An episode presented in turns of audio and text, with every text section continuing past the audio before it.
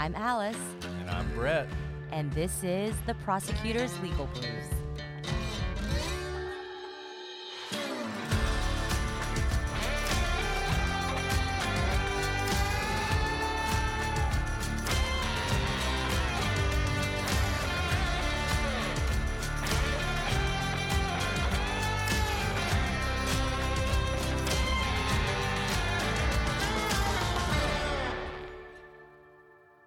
Welcome back to the Prosecutor's Legal Briefs. I'm your host, Alice, and I'm joined, as always, by my suppressive co host, Brett. That's not a word. Is, and I just Googled it to make sure it was before I said it. Suppressive mm. is exactly what you think it would be someone who suppresses emotions, feelings, whatever. But you don't mm. actually do that. I was just going for the mm. pun. You know, you could push I love down. how the pun is more important to you than the reality. The situation. Obviously, obviously it is. And if it took you this long to figure it out, Brett, then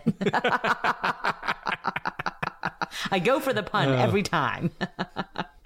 well, obviously, I love that pun. And the reason I love it is today we are talking about something that's been in the news, especially in the Delphi case, even though it didn't actually happen in the Delphi case yet. And that is a motion to suppress. We've talked a little bit about motions to suppress in past episodes, including in our case progression episode, but we thought we would kind of dive more into what exactly is a motion to suppress? What are the standards? When do you bring it? What happens if it's granted? What if it's denied? And kind of what role it plays in the life of a case. And it's funny how often sort of what's going on in the news affects what we end up talking about because, as I've said before, we live this stuff. And so sometimes I forget that a lot of it is very foreign and alien to a lot of people. And when this whole suppression issue came up, there were people who were sending us messages. They filed a motion to suppress. What does that mean? As we've said before, with these big cases, people tend to freak out every time anything happens. And people were like, is this rare? One, I told one person it's not rare. And they said, well, everybody else is saying it's very rare. So we thought we would talk a little bit about this. And I guess the best place to start is where it all starts, which is the Constitution in this case.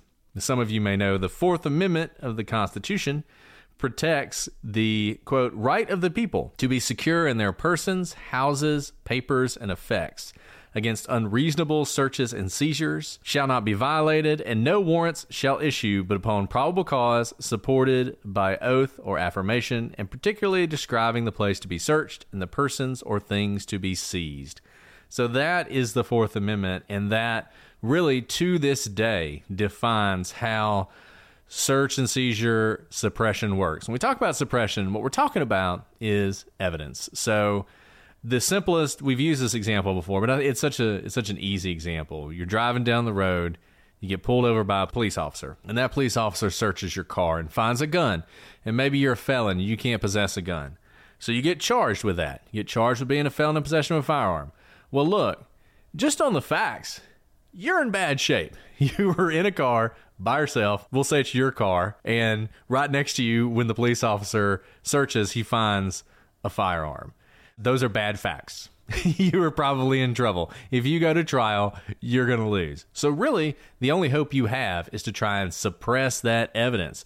And it means exactly what Alice just defined for us when she called me suppressive, which is you're going to hide it essentially. You're going to keep it out. You're going to make sure that that piece of evidence never goes before a jury and it's never considered when thinking about your guilt or innocence. We've talked about this notion of a prophylactic rule before. And when we talked about that before, we talked about Miranda and how you have these Miranda rights and they're read to you and the reading of the Miranda rights is a prophylactic rule that protects all your other rights, like not incriminating yourself. This is similar. Your right is not to have your basically wherever you have an expectation of privacy, your houses, your papers, your effects, your persons, to not have those just searched by government without a good reason and a warrant that's based on probable cause. And so, just because you may bring an argument doesn't mean you can just kind of yell it in court like you can't use that evidence. It violates my constitutional rights. You have to file a motion with the court. And generally, if you ever want the court to do something, you have to move the court to do so. And that's why you file a motion. And that's where the motion to suppress comes in. It is filed. There's kind of a long period between the charging document, arraignment, that sort of thing. Arraignment at the beginning of the case is typically when the entire discovery file is turned over from the prosecution to the defense. And that's the first time typically that the defense is able to assess all of the evidence and be able to spot out pieces of evidence that they want to try and suppress, that there's an argument to suppress.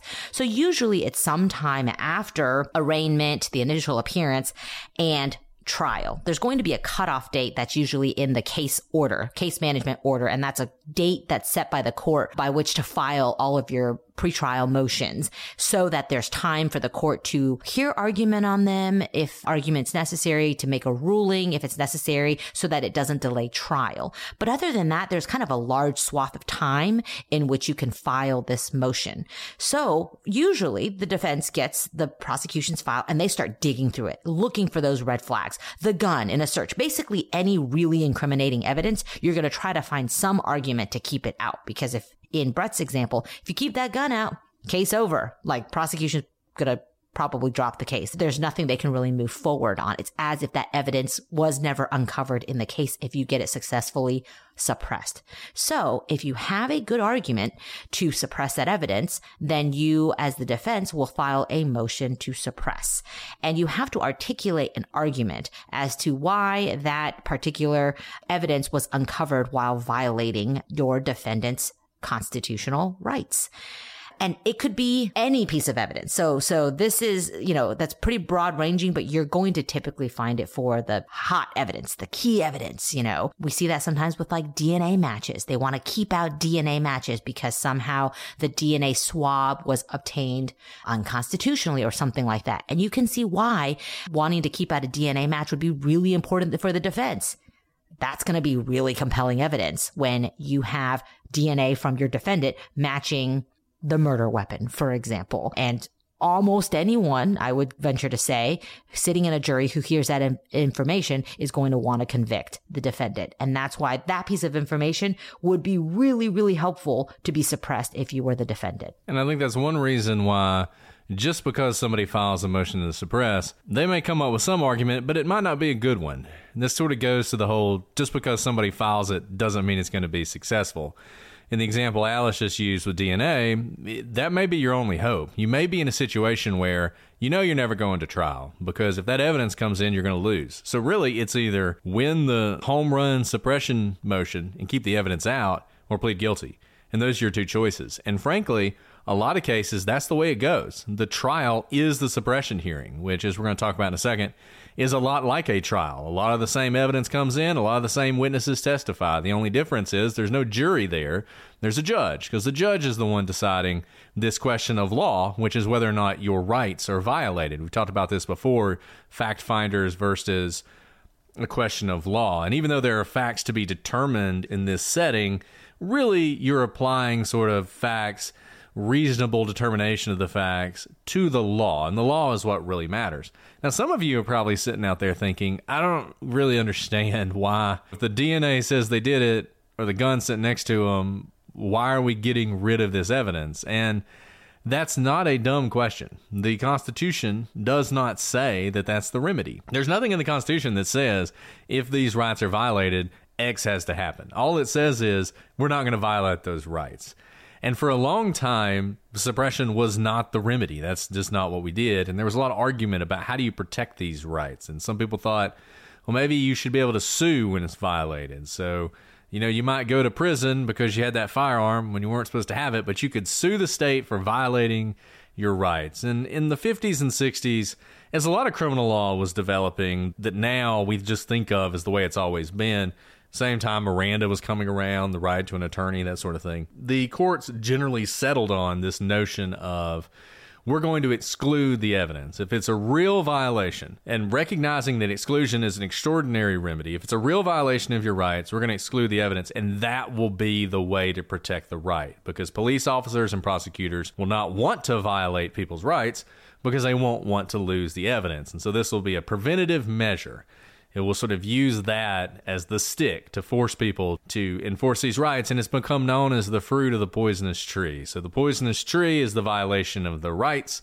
the fruit is the evidence that you found because of it, and so that's going to be suppressed. And it can be suppressed pretty far down the line. If you violate somebody's rights early on i mean say you violate somebody's miranda rights and they tell you something and you use that information to find something else well, because down the line this came from the violation of their Miranda rights, then that would also be suppressed. It can be a really devastating thing if you lose one of these. It's it's a very punitive measure if you lose these, and often, as Alice said, you're not just challenging. I mean, you might challenge relatively small stuff, but it's always going to be something that, you know, is probative of your guilt. And usually it's really probative of your guilt. So if you win one of those, a lot of times the charge just goes away altogether. And that's a great point, Brett, when you say that just because a motion to suppress is filed doesn't mean there's an, there's a really a real large concern that it will be granted. And that's because the bar for most motions in most courts is just that it can't be frivolous and frivolous is not defined, right? It's a, it's a pretty low bar though.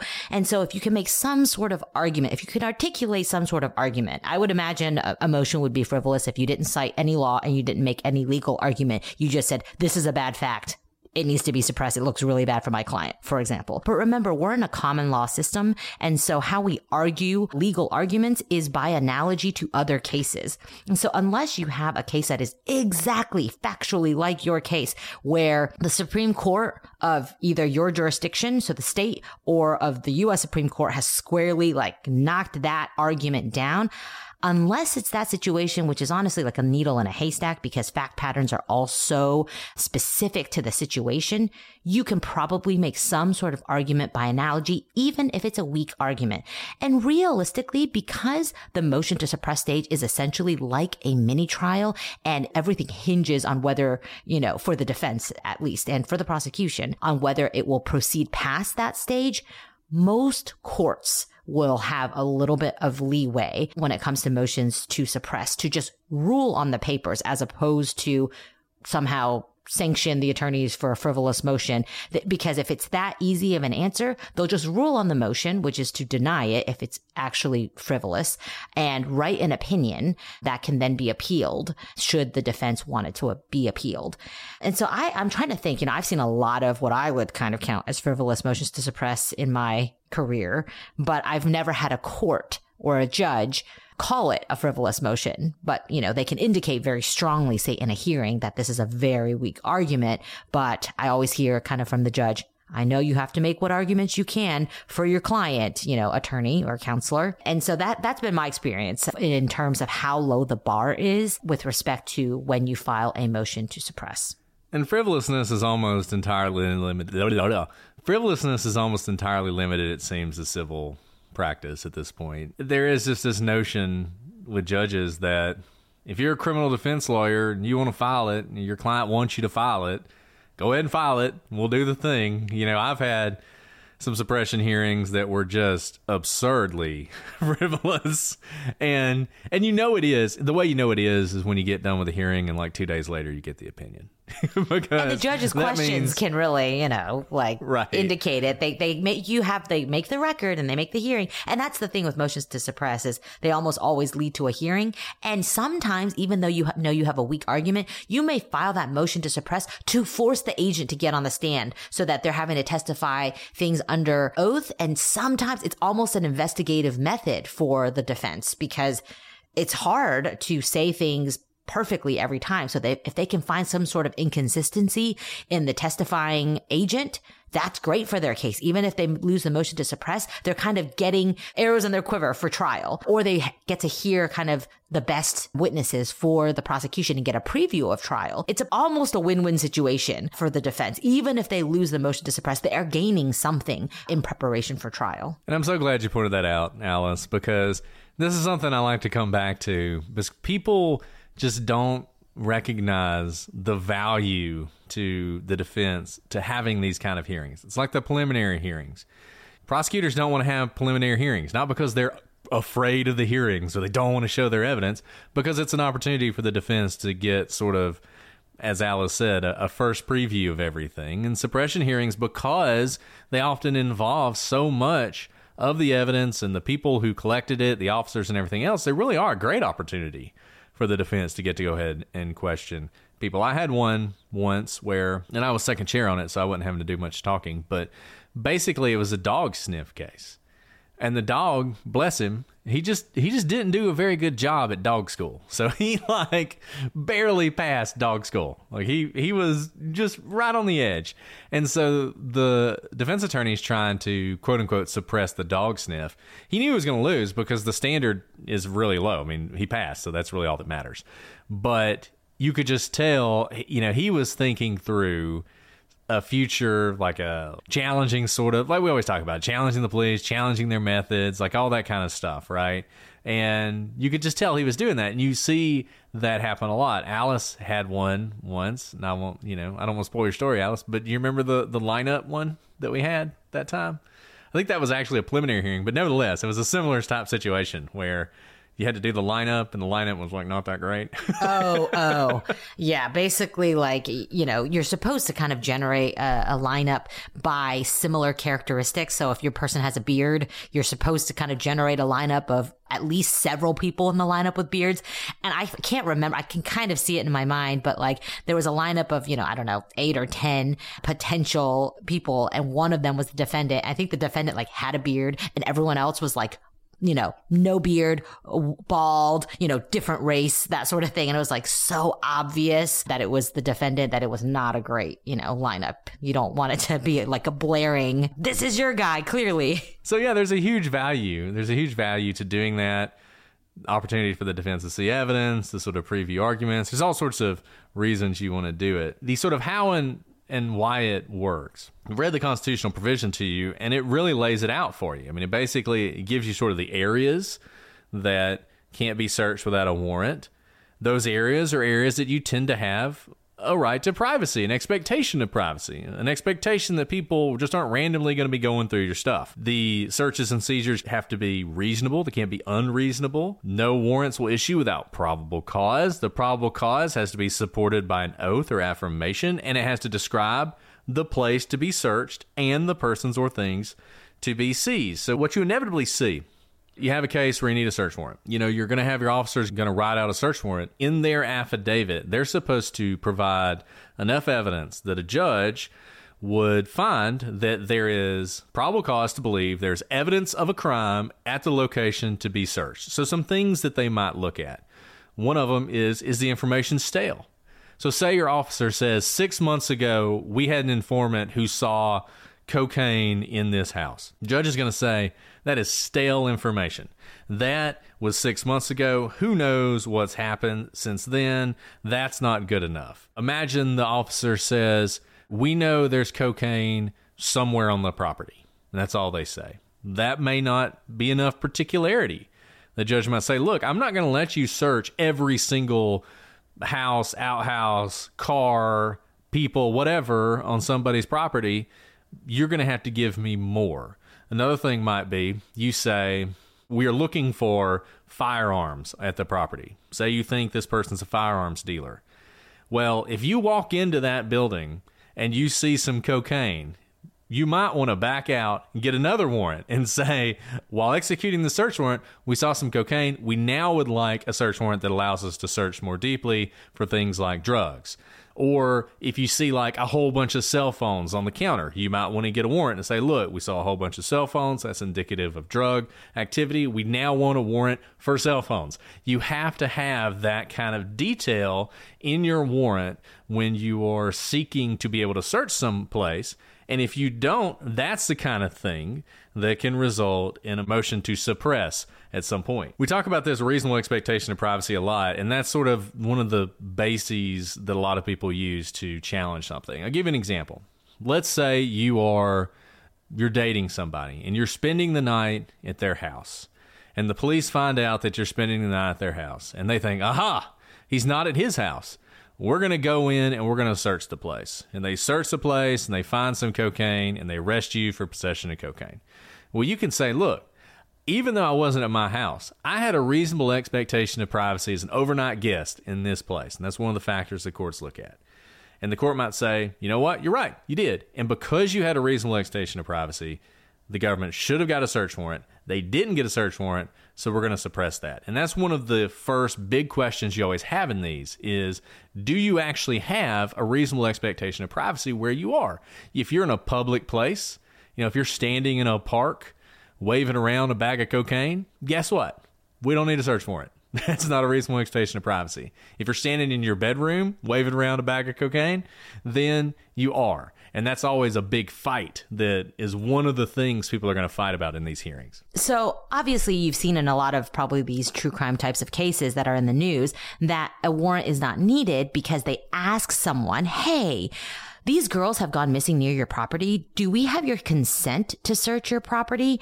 And the person can consent to have the police or law enforcement come search their property. Or in a traffic stop, even though there's no probable cause, you know, there's no smell of marijuana, there's no reason for probable cause for the police to search a car, the police sometimes may say, Hey, can I take a look inside your trunk?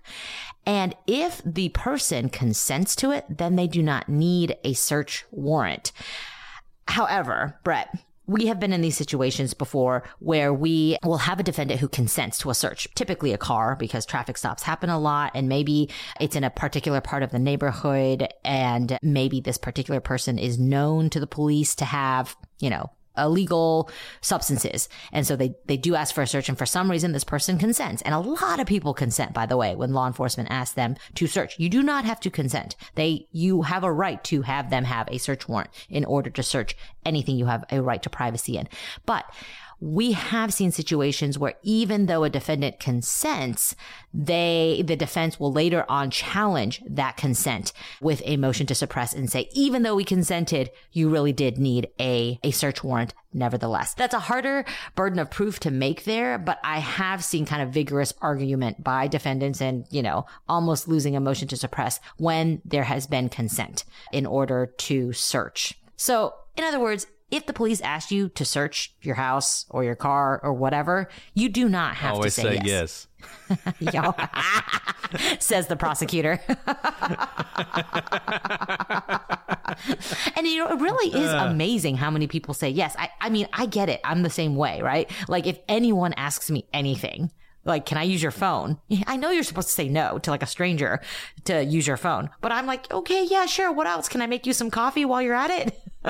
And I mean, it's amazing in these cases how often people ask. Officers will ask, and, and people who know, you know, they've got drugs or they've got a gun will say yes. And it is, I don't know if they just think by by saying yes, the police like, ah, never mind, I don't want to. No, if they say, if they ask you and you say yes, they're going to search. And one thing that's interesting about this is we always talk to our law enforcement partners and just urge them to always get a warrant if you can because it's so much better to have a warrant than to fight this on the back end. An area that you guys might be familiar with is location data on phones. There's been all this Supreme Court action on location data, and there was sort of a I want to say it's it's an outlier case that everybody cites as if it's not an outlier called Carpenter. It's out of the Supreme Court, and it's about a very specific kind of location data that you have that's like super specific, more specific than GPS tracking. And the court said, you can't just ask your cell phone provider for it if you're the police. You can't do that. You got to get a warrant. And that's true. Now, you got to get a warrant for that very specific type of information. But it's not that you can't get it. You can get anything if you have a warrant. If you have a warrant and you can say, we got probable cause, you can get it. The question that's always more interesting is can I get it without probable cause? So things I can get basically just because I want it. You know, if I have any indication that you're involved in some sort of criminal activity and I want to see your bank records, I can get them. You know, I can just subpoena them. I just ask the bank, send me this person's records, and they have to send them. And that's just the way it works, right? Third party data, generally speaking, you remember that reasonable expectation of privacy? We talked about waving the bag of cocaine around in the park. Well, the idea is if you're giving your information to a third party, then you have lost your expectation of privacy because you shared it with somebody. So you then can't say to the to the government, no, no, no, you can't look at it. And that's one of the really difficult areas. That's an entire legal brief on its own. But that's an example of when you could get information without a warrant. Another example Alice did consent, exigent circumstances. So let's say somebody is in, imme- in, in immediate danger. You think we need to know this information right now. In those cases, you can get information without a warrant and you can use it later on. You know, an example of this there was a case, and, and one of the first cases, Supreme Court case, where basically there was a guy, he was holding somebody hostage, or he was holding people hostage in a in a convenience store, and the police managed to sort of surround him and and sort of sneak up on him when he didn't have his gun in his hand. He'd put his gun down for some reason. And one of the police officers says, you know, with a gun on him, where's the gun? And the guy points. He points to like where he's put it on a shelf. And the argument was that this was like a custodial interrogation. He didn't read him his Miranda rights. So therefore that should be suppressed. And the court said, no, that was an exigent circumstance because it was they needed to know where the gun was and to know where it was immediately. So we're going to allow that in. We're not going to suppress that. But you got to have something like that to be able to use that as an example. Another one's abandoned property. I had a case once where a guy he goes to the a hotel. He has a hotel. He has like I'm not going to nights at a talk about a laptop that was abandoned. Sorry, keep going. So he's at a hotel and he he's staying there for a couple nights and he's got like a suitcase full of cocaine. And at some point he like leaves the hotel room to go do something and he realizes the police are watching him and he takes off running and he gets away. So he's he's off and he's escaped. Well, the police at that point ask the hotel people to go ahead and open the room so they can go in the room. They go in the room, they find the cocaine. Eventually they catch him, he gets arrested. Here's the cocaine. He's going to he's going to prison. Well, he challenges that and his argument at the suppression hearing was I had that hotel room for another night. So I still had a reasonable expectation of privacy in the hotel room for at least another night. So the fact that you went into my hotel room before I was overdue meant you violated my reasonable expectation of privacy in my hotel room, which you generally have. You should have got a warrant. You didn't get it. Suppress it.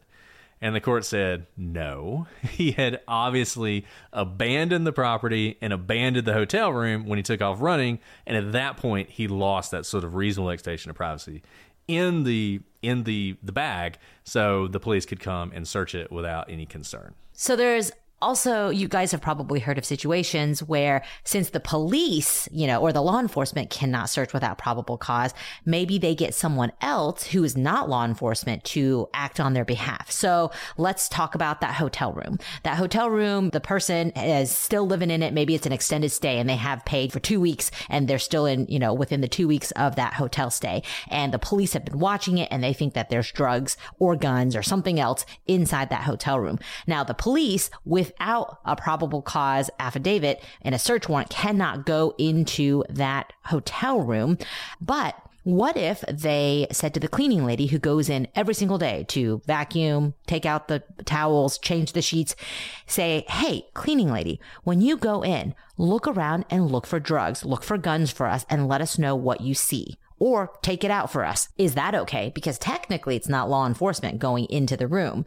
No, so that obviously would be a giant loophole that would allow law enforcement to violate your constitutional rights just by having like a one degree of separation. That degree of separation doesn't count because essentially that cleaning lady was asked to be an agent of law enforcement. And so you have an expectation of privacy not only from like direct law enforcement, people who wear the badge, but if they use other people to act as extensions of themselves. We see this also say within jails or prisons, right? Sometimes you'll hear about jailhouse snitches. Sometimes there will be other prisoners who are maybe working on behalf of the cops to spy on their prison mates, something like that. That gets into kind of very murky water whether those people are acting as agents on behalf of law enforcement. Because you can see how that would not be fair, right? There could be this like veneer of constitutional protection as long as the person actually moving the hands, even if the puppeteer is law enforcement, the puppet itself is not law enforcement. If they were allowed to violate your constitutional rights, then you essentially wouldn't have any protections in that instance. So I've seen some arguments of people saying, you know, why don't they just ask that, you know, third party who is not, you know, the, the roommate, uh, uh, not actually the roommate could. That that's a different situation. The cleaning lady to go into the hotel and do the search for the police. There's no violation there, but in fact there is. So I think what you can see is this is a really complicated area of the law. It's a it is a vast area of the law. There are a lot of different ways this can come up. What this should also indicate to you is these are not rare. You have motions to suppress a lot. I've seen that between 10 to 20% of cases have motions to suppress.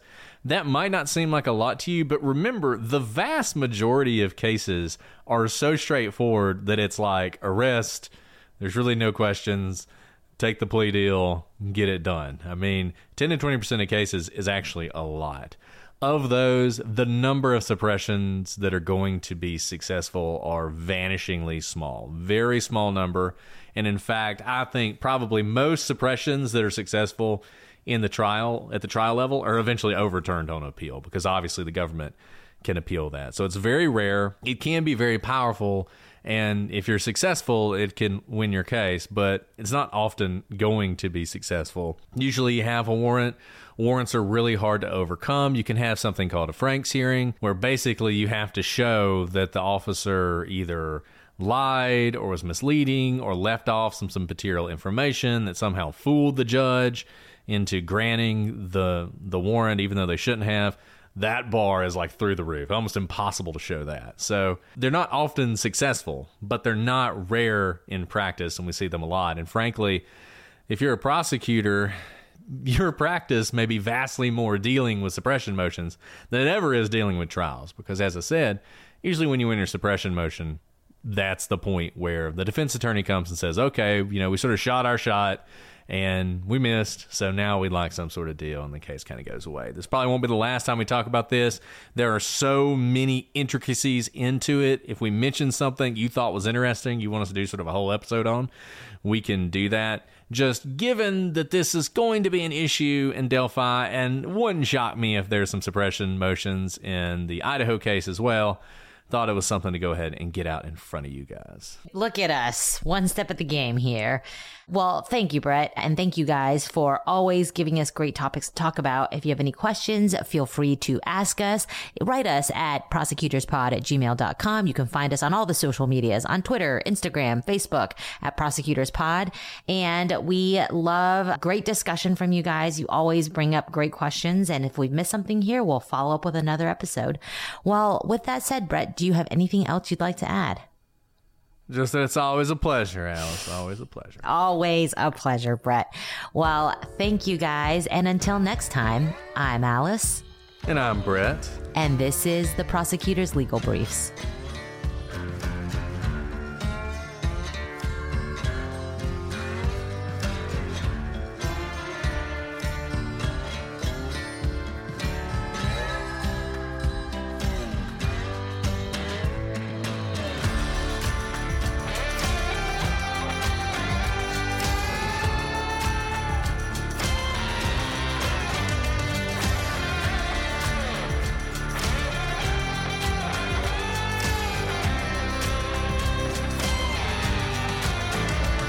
My brain shut off. What else do we need to talk about? I was like, I was like staring into space, and I was like, "Come back." but I think what you can. Uh, oh, go ahead, go ahead. No, what were you gonna say? no, you were so excited. Go for it. No, no, no. I'm, I'm just excited about everything. Oh. Well, I was gonna sort of wrap it up. So if Oh, you yeah, go to ahead. Throw in a butt. Okay. Uh, so Go ahead. nope, I got nothing to say. Look, the synapses are not all firing. Okay. It's okay. It's okay.